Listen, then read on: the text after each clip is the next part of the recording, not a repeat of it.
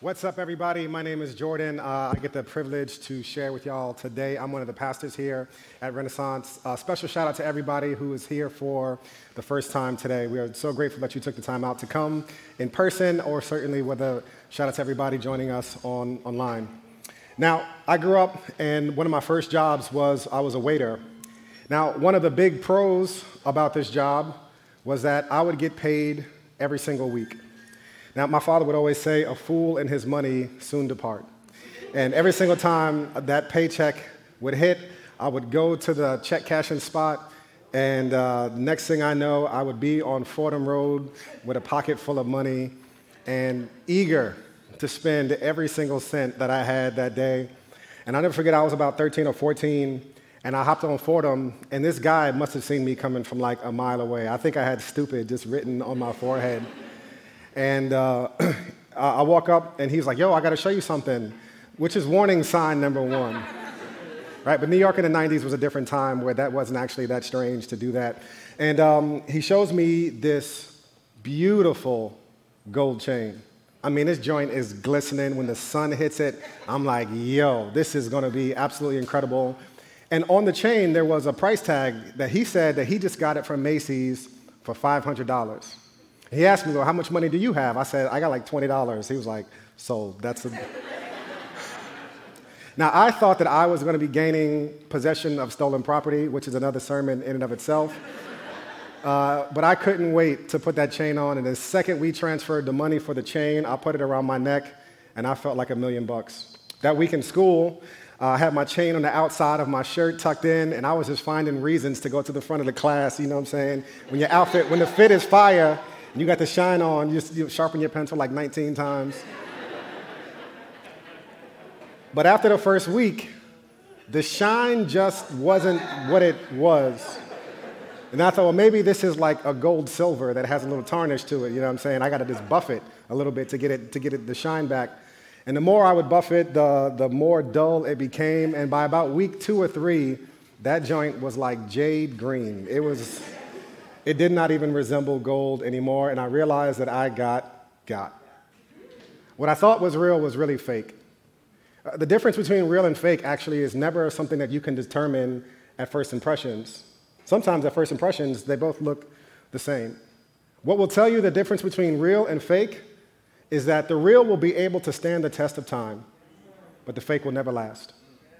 Now, we're starting a series called Real Love, and we're looking at this concept, which is the, probably the biggest and most pervasive theme in the Bible. And we're going to be getting really practical to hit not just love between us and God, but also love between us and each other, relationships, all of the different things. And this is a profoundly important and vital topic.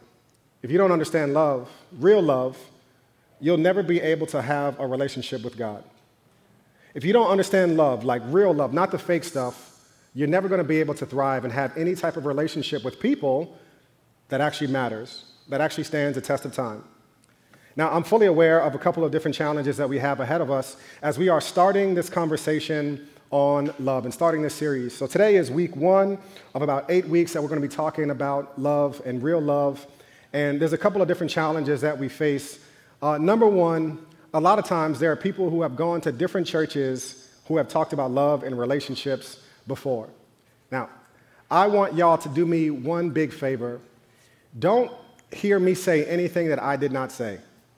I don't know Reverend Brown. I don't know who you grew up with. I don't know that pastor, that preacher that said those things. I didn't go to that church. They weren't a part of this series formation. I don't know anything about them. And to the extent that you can separate whatever previous church experience, whether it was good or harmful, uh, unfortunately, if you can just give me a blank slate and give me uh, the, the benefit of the doubt that I am only saying what I'm actually saying. And please don't hold me up against that. So, number two, that's, at number one, that's a big challenge that we all kind of come in with some baggage of what we have heard, particularly in Christian spaces before, where they make you feel, particularly if you're a single person, that you're just less than. Like you're not, you know, you're not a real Christian because you're not married yet. You know what I mean? Like once you get married, then you'll, then you'll have the fullness of life.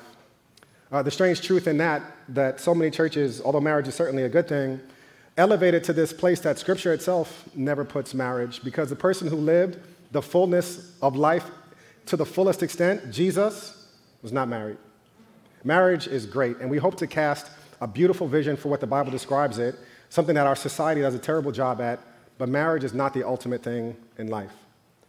So there's a lot of baggage in terms of your experiences in church or in different spaces, but there's also a lot of different people in here from different life stages.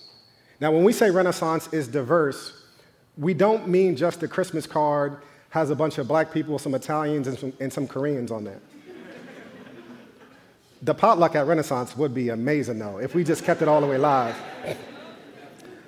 But it's not just diverse in that sense. We are also extremely diverse from the perspective of what kind of water bottles we have. Um, some hard metal, some plastic. No, but in terms of life stage, uh, we have a lot of people who are, who are married, and you are here in the hopes that your marriage is pretty good and you want to bolster and strengthen your marriage. I'm also well aware that there are some people here who are married and you have genuine questions and concerns about whether or not you will be married to the same person next year and that you've tried a bunch of different stuff and nothing seems to be working. Y'all just can't get on the same page. Or you're happy, kind of sometimes, but most of the days you feel like you're not getting what you signed up for. My hope in this series is that in casting a, a better vision of what love is, it will actually deepen and strengthen your relationship. Others of you are single, and some single means a lot of different things to a lot of different people. Some of y'all are single and you're like, yo, I'm chilling, I'm straight. As a matter of fact, I don't even know if I want to get married because the examples that I've seen, not that stellar, my friend. Others of you, when you think about love and relationships, it's actually a pretty sore subject. It's something that you deeply desire, but at this stage of your life, you don't have it just yet, or certainly not in the form that you want it. Others of you are divorced and you have made some real bad mistakes, and you're wondering what life looks like for you going forward after having made a mess of a previous relationship. Others of you are divorced, and you have been the person in the relationship that was trying. You were praying, you were faithful, you were the one pursuing them, you were trying to make it work, and for whatever reason, it just didn't work. So, what does life look like for you going forward? Others of you are widowed, and what does it look like to move forward after a really tragic and severe loss? So, man, we got people coming from a whole lot of different experiences with a whole lot of baggage. But I actually think the number one challenge ahead of us is that we just don't understand love. We don't even know what that word means. My hope today is to give us a framework that we will be expounding upon for the next eight weeks. Today, we are just starting the conversation, um, and we're not going to be finished up for a while. And I really want us to get on the same page when we talk about this concept of what is love, because I don't want anybody signing up for the bootleg, fake gold chain version of love that exists all around us in society. That's not what God wants for you. That's not the type of love that God wants you to pour into people. Now, all throughout society, different forms of love have been explained throughout history. The first type of love is something called storge, which means affection.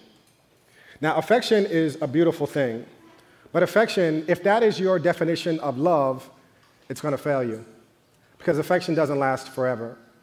I'll never forget the feeling that I had when I first saw both of my kids. And the best way I know how to explain it, it was like this explosion in my heart of affection. And I didn't know that even was possible to feel this much affection for somebody who I just met two seconds ago uh, instantly. But any parent will tell you that affection don't last. when the baby is six months old at three o'clock in the morning, they've been crying for like two hours straight, Here's the, the, the, real truth I learned why they always tell you to never shake a baby. In the hospital, before you've had kids, they say, don't ever shake a baby. You're like, all right, that sounds terrible. Of course, I would never do that. At 2 o'clock in the morning, when the baby has been crying nonstop, seriously, you have to go back and say, oh, let me not shake this baby, seriously, because it makes you kind of go crazy, sleeplessness and all these different things. And let me tell you what does not exist at 3 o'clock in the morning after you've been sleepless for the last six months affection. you don't feel that. A lot of times when people think about the word love, when you think about your relationship right now that you're in, when you think about the relationship that you want to have, a lot of y'all are just thinking about affection. Now, affection has its place, but affection could never be the goal of what you are pursuing. The, the affection could never be the totality of what it is because affection does not last. It's here one day and gone the next. It is never something that will carry you through the most difficult seasons of life. When life really hits, or when challenges hit, or when people drift away in different capacities, you need something bigger than affection to be your center. The second thing that we understand love to be, which is nothing wrong with it, again, nothing wrong with affection, uh, but it cannot be the totality of, of what we're talking about today, is phileo, which is love, friendship. Uh, this is a word that used in the Bible as um, brotherly love, as we're uh, told. And um, it, phileo occurs from bonding over similar interests. So lovers might be preoccupied with each other. Friends are preoccupied with the same things. For, of course, friends care about one another, but it is similar interests that attract them to one another. So, my wife and Heather, who was leading worship today, they always clown me and my boy Aswan for our bromance and uh, the brotherly love. And, you know, we'll get around each other. And tonight is a night that I'm actually, uh, one of my favorite nights of the year. We are having our fantasy basketball draft. Yes, there we go.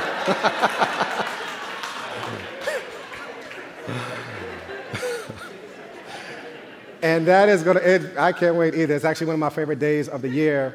And one of the, the things about our brotherly love is that it tends to be, of course, we love each other, but it, phileo is a type of love that is centered around common experiences and different things.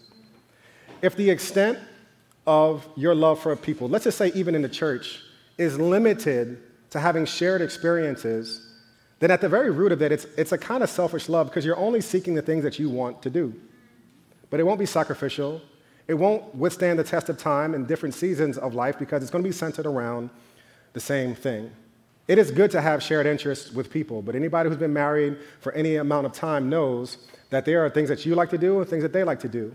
And if you only do the things that you want to do, if they only do the things that they want to do, you're going to have a miserable life and relationship.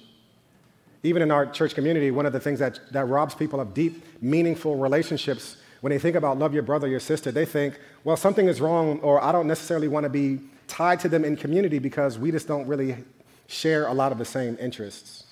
When the Bible calls you to love someone, it's not saying to love them like this.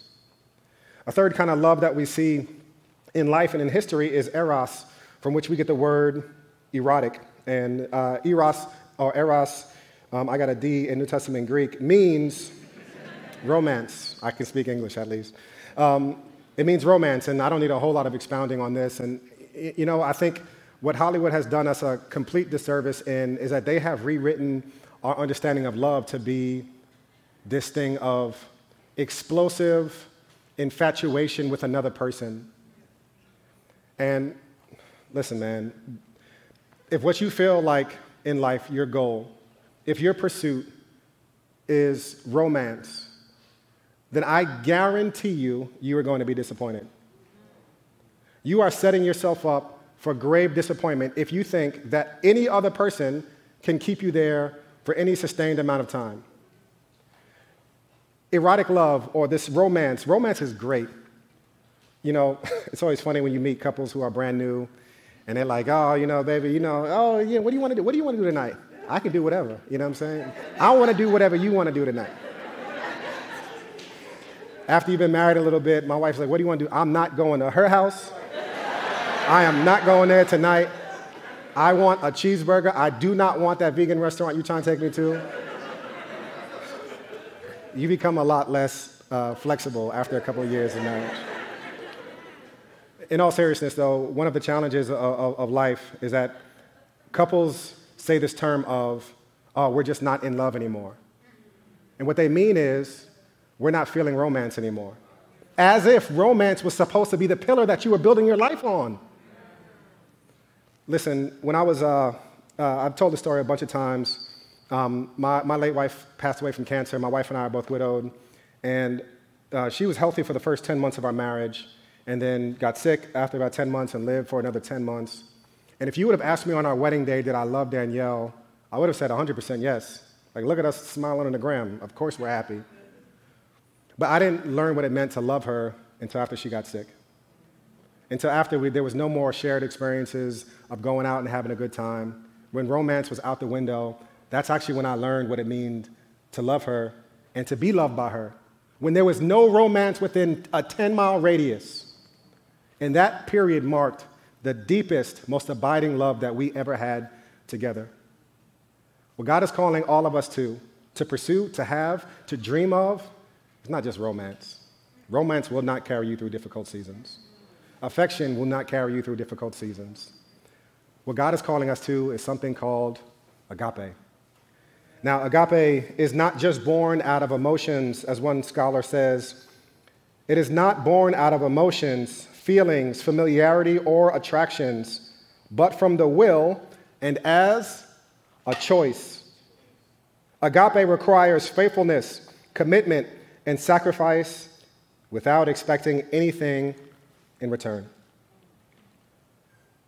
One of the biggest mysteries of love when we read the Bible and hear that God loves us, I think we struggle to think that how could God love me because we're thinking about love as an affection instead of a choice. God loves you because he chose to love you. Because God decided in his infinite will and sovereign wisdom that I'm going to love these people. Has nothing to do with affection, has nothing to do with shared interests. Love, real, permanent, life transforming love, is not about what you feel. Now, we're going to get into this very practically throughout the series, but I just want to give a quick commercial for this one thought right here. You should never in a billion years let your feelings in the driver's seat. If you want to have a better relationship, your feelings should be in the car, but they should not be in the driver's seat. Your feelings will follow your actions instead of letting your, your actions follow your feelings. One of the biggest challenges that many relationships face is that we just do what we feel like doing. And in turn, we reap whatever that action has brought us. Instead of being a choice led people, a disciplined people, a love pursuing people that makes a commitment with faithfulness and commitment and sacrifice without expecting anything in, in return. That's the type of love that God has for you, and that's the type of love that we're talking about in in the series. So I want to look at a scripture today from 1 John, and I think 1 John gives us a beautiful definition of what love is, and it's going to be really practical for us as we unpack this throughout this series, um, and giving us some tools that we need to thrive in all of our relationships, and also tools theologically to understand what it means to be loved by God. 1 John 4 and 7, it should be on the screens. It says, Dear friends, let us love one another because love is from God. And everyone who loves has been born of God and knows God. The one who does not love does not know God because God is love. God's love was revealed to us among revealed among us in this way. God sent his one and only son into the world so that we might live through him. Love consists in this, not that we loved God, but that he loved us and sent his son to be the atoning sacrifice for our sins. Dear friends, if God loved us in this way, we also must love one another. Now, the first thing that I think about when I think about this concept uh, of love from the scripture, um, one of the true measures of your spirituality is how you love other people. When the Pharisees and different religious leaders were asking Jesus the question, Jesus, what does it mean What's the most important commandment? Jesus says, You ask for one, I'll give you two. To love the Lord God with all your heart, soul, strength, and mind, and to love your neighbor as yourself. Jesus never separated genuine spiritual life, vitality with God the Father, from actually how you treat and love other people. James or John, I, forget which one, asked the question How is it that you love God who you haven't seen, but you don't love the people who you do see? How is that possible? Jesus was teaching uh, one of his, uh, his famous sermon, uh, Sermon on the Mount, in Matthew 5. And Jesus says this about your spirituality, about your prayer life. Here's what he says in Matthew 5 23. If you are offering your guilt, gift on the altar, and there at the altar you remember that your brother or sister has something against you, leave your gift there in front of the altar. First go and be reconciled with your brother or sister, and then, then come offer your gift. Think about that. You come to church to get right with Jesus, to sing your songs of praise. God says, hey, leave. Go first be reconciled. Make that relationship right. Make that horizontal relationship right before coming approaching me vertically.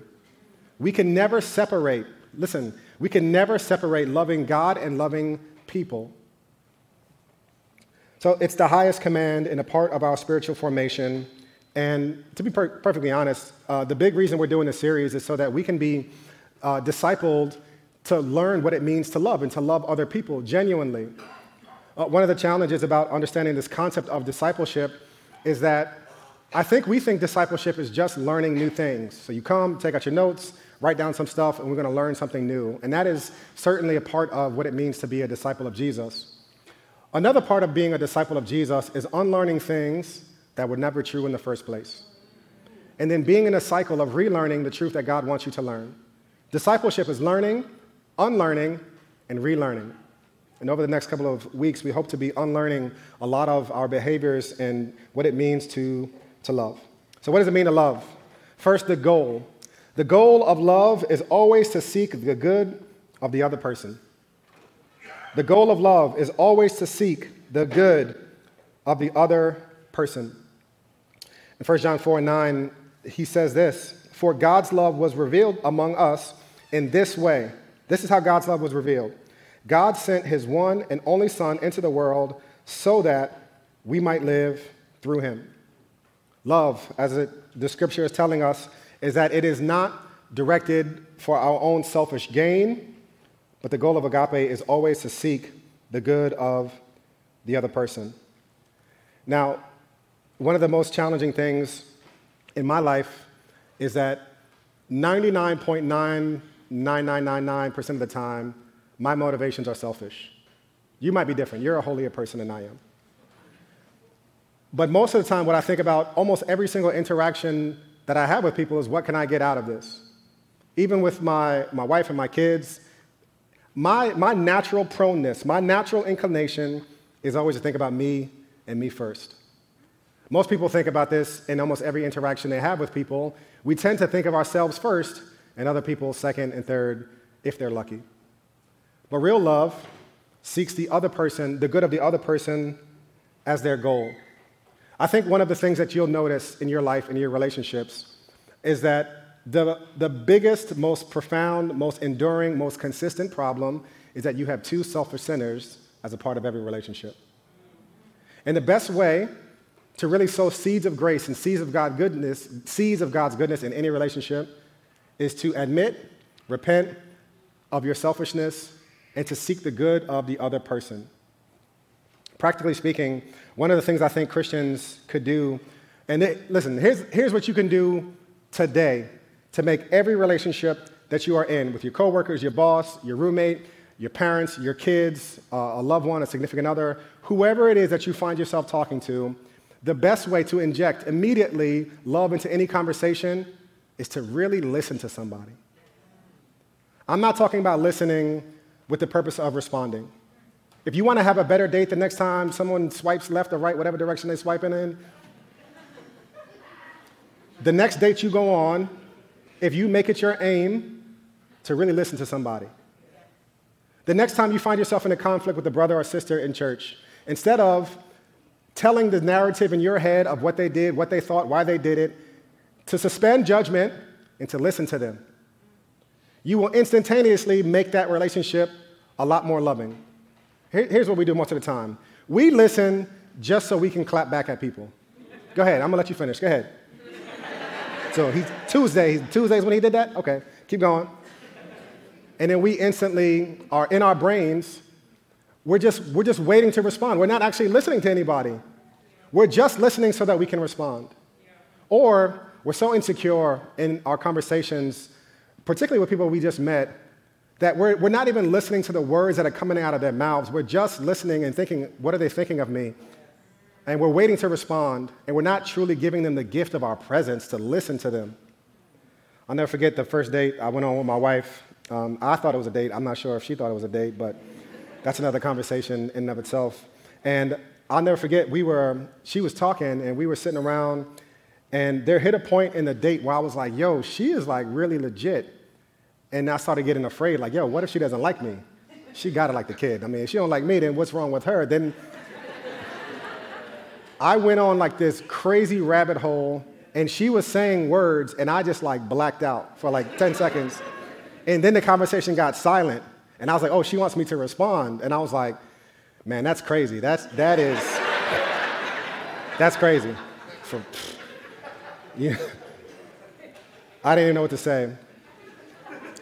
One of the things that, um, with all the business of life, the best thing you can do for somebody, seriously, is to turn your phone off, face down, and to give them the gift of your time and your presence and say, hey, how was your day?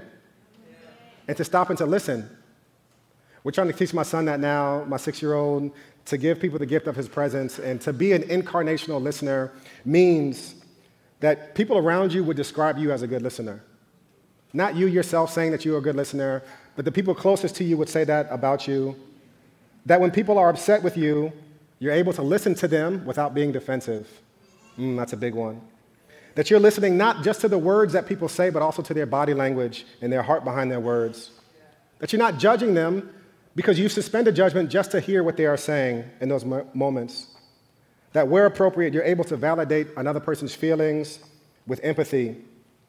That you go into the conversation aware of your defense mechanisms that you do in um, stressful conversations. Here's a big one that you ask for clarification instead of filling in the blanks when you don't fully understand what they're saying.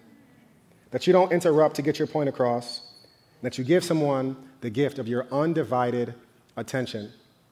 Now, the best way to do this is uh, really, um, if you're asking for someone to, to, to listen to you, uh, don't just spring on them a crazy conversation while they're in the middle of like nine different things. Ask them for a time to talk. If you're the one initiating it, you want someone to listen to you, ask them for a time that they can actually give you their attention. Don't just like jump out in the middle and lob out a grenade in the conversation. But if you can sit down with someone, um, again, on your next date you're on with your roommate or whatever, to give someone the gift of love, to seek their good and to listen to them, that is something that I think instantaneously will change all of our relationships. So, number one, the gift, the goal of love is always to seek the good of the other person. How differently would your relationships right now look like if you were seeking their good instead of seeking your own good? The evidence of love is action, not words. The evidence of love is action, not words. So in verse 9 again, it says, God's love was revealed among us in this way God did something. He sent his son, his one and only son, into the world so that we might live through him. Now, one of the biggest challenges about that, we that we need to unlearn is that loving people will not require you to get into messy situations and uncomfortable situations and to lay down your, uh, your own life um, to really serve someone else, not just in words only, but in action and in deed. Uh, one of the biggest challenges we've had over the years in different community groups and DNA groups are that someone in every single church context someone is always going to offend someone else. And over the years, I've had people who have reached out to me and said, hey, you know, I want to change my group because we had this blow up, or I'm not talking to this person anymore, or whatever. And in their brains, they think that they love the other person just by not spazzing out on them or giving them a black eye, figuratively or sometimes literally. And they think that's what love is. And certainly, to an extent, it is good to not talk about someone else behind their back. But I think that we have such a shallow understanding of love because we think that love is supposed to be neat and tidy and emotionally positive and all these different things. When the reality of the situation is, what it looks like to love someone who offends you is to go to them gently and directly. Jesus says if somebody offends you, you need to go to them gently and explain to them what they have done. By gentle, I mean you have removed all of the unnecessary harshness in your words, your tone, and everything about it, seeking their good, seeking their repentance and their change in behavior. Most people don't do that because it's uncomfortable, it's messy. It's a whole lot easier just to go the other direction and start afresh with a new group of people, and you're going to continue to be in that cycle over and over and over again. Earlier, I said that the goal of this series is that we would not be feelings led people, but that rather we would be actions led people because love in word is not love at all. That's infatuation. Infatuation likes you for what they can see in the moment, but love, as Paul says in 1 Corinthians 13, love bears all things. Man, that word bears is a beautiful concept. Love just endures a lot. Love just puts up with a whole lot over a long period of time. The evidence of love, real love, is action, not words. When you're asking yourself the question, Do I love this person? it should not be about your emotional feeling in the moment, but what are your actions towards that person? Here's the thing your feelings will always catch up to your actions, whether you do good things to someone or bad things to someone. If you do loving actions to someone, you will eventually have more and more feelings of affection for them. If you do harmful things to someone, you will eventually have more and more negative emotions about them. True story, every time I get mad at my wife, I go do the dishes. Seriously, I go do the dishes because when I'm angry and I'm like, this is about to be a, a, a cycle of resent and me um, stonewalling all these different things, let me go do the dishes. And in doing the dishes, it's one of the most spiritual things I can do. Seriously, it works on my heart. I want to love people with action, not with words. The extent of love is sacrifice. So, the, uh, the goal of love is to seek the good of the other person. The evidence of love is action. The extent of love is always sacrifice. I've told this story before, but love is not seen on Instagram. And very quick commercial most of the things that you see on Instagram are fake. Seriously. Don't ever compare your day to day experience with someone else's highlight reel. Don't ever do that. Real love is expressed itself, expresses itself through sacrifice. And we see this most clearly in, in, um, in the scripture, uh, 1 John 4 and 10. It says, Love consists in this, not that we love God. No, it's not that we love God, but that God loved us and sent his son to be an atoning sacrifice for our sins. Real love is all about sacrifice. Years ago, when I was working in family court, I was doing juvenile delinquency defense work. And uh, I would always tell parents in juvenile in, uh, in family court that your child will, have, will probably have a better outcome if you and other people from the community show up for their court dates. It shows a strong community level uh, of support, and judges tend to be less harsh to kids who have parental support because they don't think that they need to put as many systems in place. There was one child who, for a number of reasons, was really struggling and wasn't getting what he needed. And man, what started out as like one small thing, before we knew it, it just ballooned out of control. And it felt like we were in court every single week. And I'll never forget, one day I walked in the waiting room to get um, him and his mother for the case, and she was just in court, I mean, in the waiting room, just like knocked out, like mouth wide open, knocked out cold. And I asked her how she was doing, and she said, Man, I'm just like so tired. I lost my job um, having to call out of work so many times that I actually got fired. And the only job I could find to pay the bills and to still show up here at court was cleaning up buildings overnight. Now, there's nothing at all wrong with using our hands and, and working with our hands to clean different things. Uh, but this woman left her job and she, was, uh, she got her master's degree. She left her job so that she can love her son, so that she can give him the highest level of support that he can get. Now, love to us, we might think instinctually is something beautiful and emotional and something that we Instagram.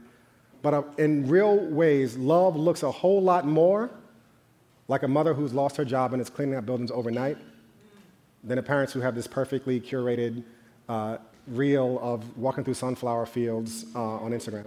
That's what I did last week.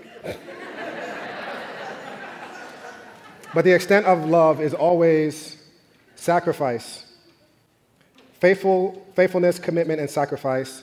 And here's the thing without expecting anything in, in return. Uh, there's a story about an anthropologist by the name of Margaret Mead, and she was asked uh, by a student about what she considered to be the first sign of human civilization in a culture. Now, anthropologists study the human behavior, and she said um, something that the student did not expect her to say.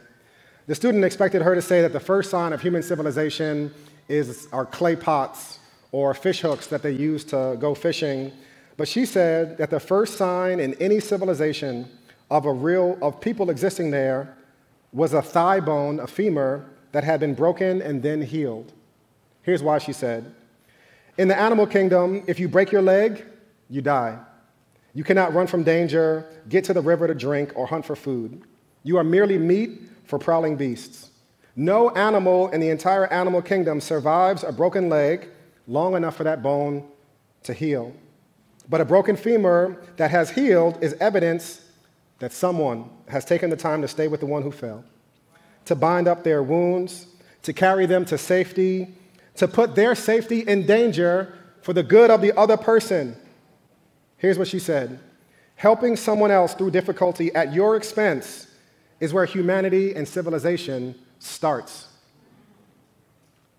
We are at our best when we sacrificially love others. One of my hopes and my goals for you and all the relationships that right now you're in is that you allow God to transform your life and your heart to not be so you focused and to be others focused. Now, one big thing about sacrifice sacrifice should always be on pace with commitment. So you should not sacrifice everything for someone who has not committed themselves to you. These things should walk hand in hand sacrifice and commitment um, in most cases, and certainly in dating relationships um, for sure. But people, even the people who cannot give you something in return, brothers and sisters in the faith, man, what would it look like if we had a church full of people who weren't just thinking about what they can get out of it, but how they can be with other people? I think that would resemble a lot more what it looks like to love others. And this is what we see clearly in the gospel. Uh, this is what Jesus has done for us, that the extent of his love was not something that he just talked about, but something that he did. In Matthew 23 and 37, Jesus is teaching, and he's talking to the Pharisees, and he says, Jerusalem, Jerusalem, you who kill the prophets and stone those who are sent to her. Here's what Jesus says about people How often I wanted to gather your children together as a mother hen gathers her chicks under her wings, but you were not willing. Here's what Jesus is saying uh, A mother hen would gather and call her chicks to protect them from predators. In this analogy, Satan is the predator. And just like the mother hen literally uses her body to protect her chick's life, Christ literally used his body to protect his children from destruction. Jesus, not just at the risk of his own life, but at the cost of his own life, he gave us himself. Real love is always expressed through sacrifice. Think about this week not what you are hoping to get, but what are you willing to give? Last thing that we see about love the goal is always the other person, the evidence is always action, the extent is always sacrifice, and the source of love is God. In the scripture in 1 John, we see it says, The one who does not love does not know God, because God is love. God's love was revealed among us in this way God sent his one and only Son into the world so that we might live through him. Love consists in this not that we loved God, but that he loved us and sent his Son to be an atoning sacrifice for our sins. Dear friends, if God loved us in this way, we also must love one another. What John is saying is that since we have received a love like this from God, we should use that kind of love and love other people to that same extent. Now, I get it. Love is messy, especially dealing with difficult, ungrateful, selfish, self centered people. It's extremely difficult. And I don't know how you're going to find that inside of yourself to just love someone the way God loves other people. Two things about that. One, we are, we are fallen sinners living in a broken world. We will never measure up and hit a home run every single time. That's just impossible. But I think what Scripture is calling us to do is to be people who are constantly receiving God's love for us and then pouring that love out on other people. Rehearsing the gospel in our hearts and our minds, inviting God, the Holy Spirit, into our situations to say, God, I can't do this on my own, and I need your love to really fuel and motivate me to actually be able to love other people. So, actually, I want to pray for us right now that the Holy Spirit would uh, make our hearts alive and uh, give, us, give us the love that we need for other people.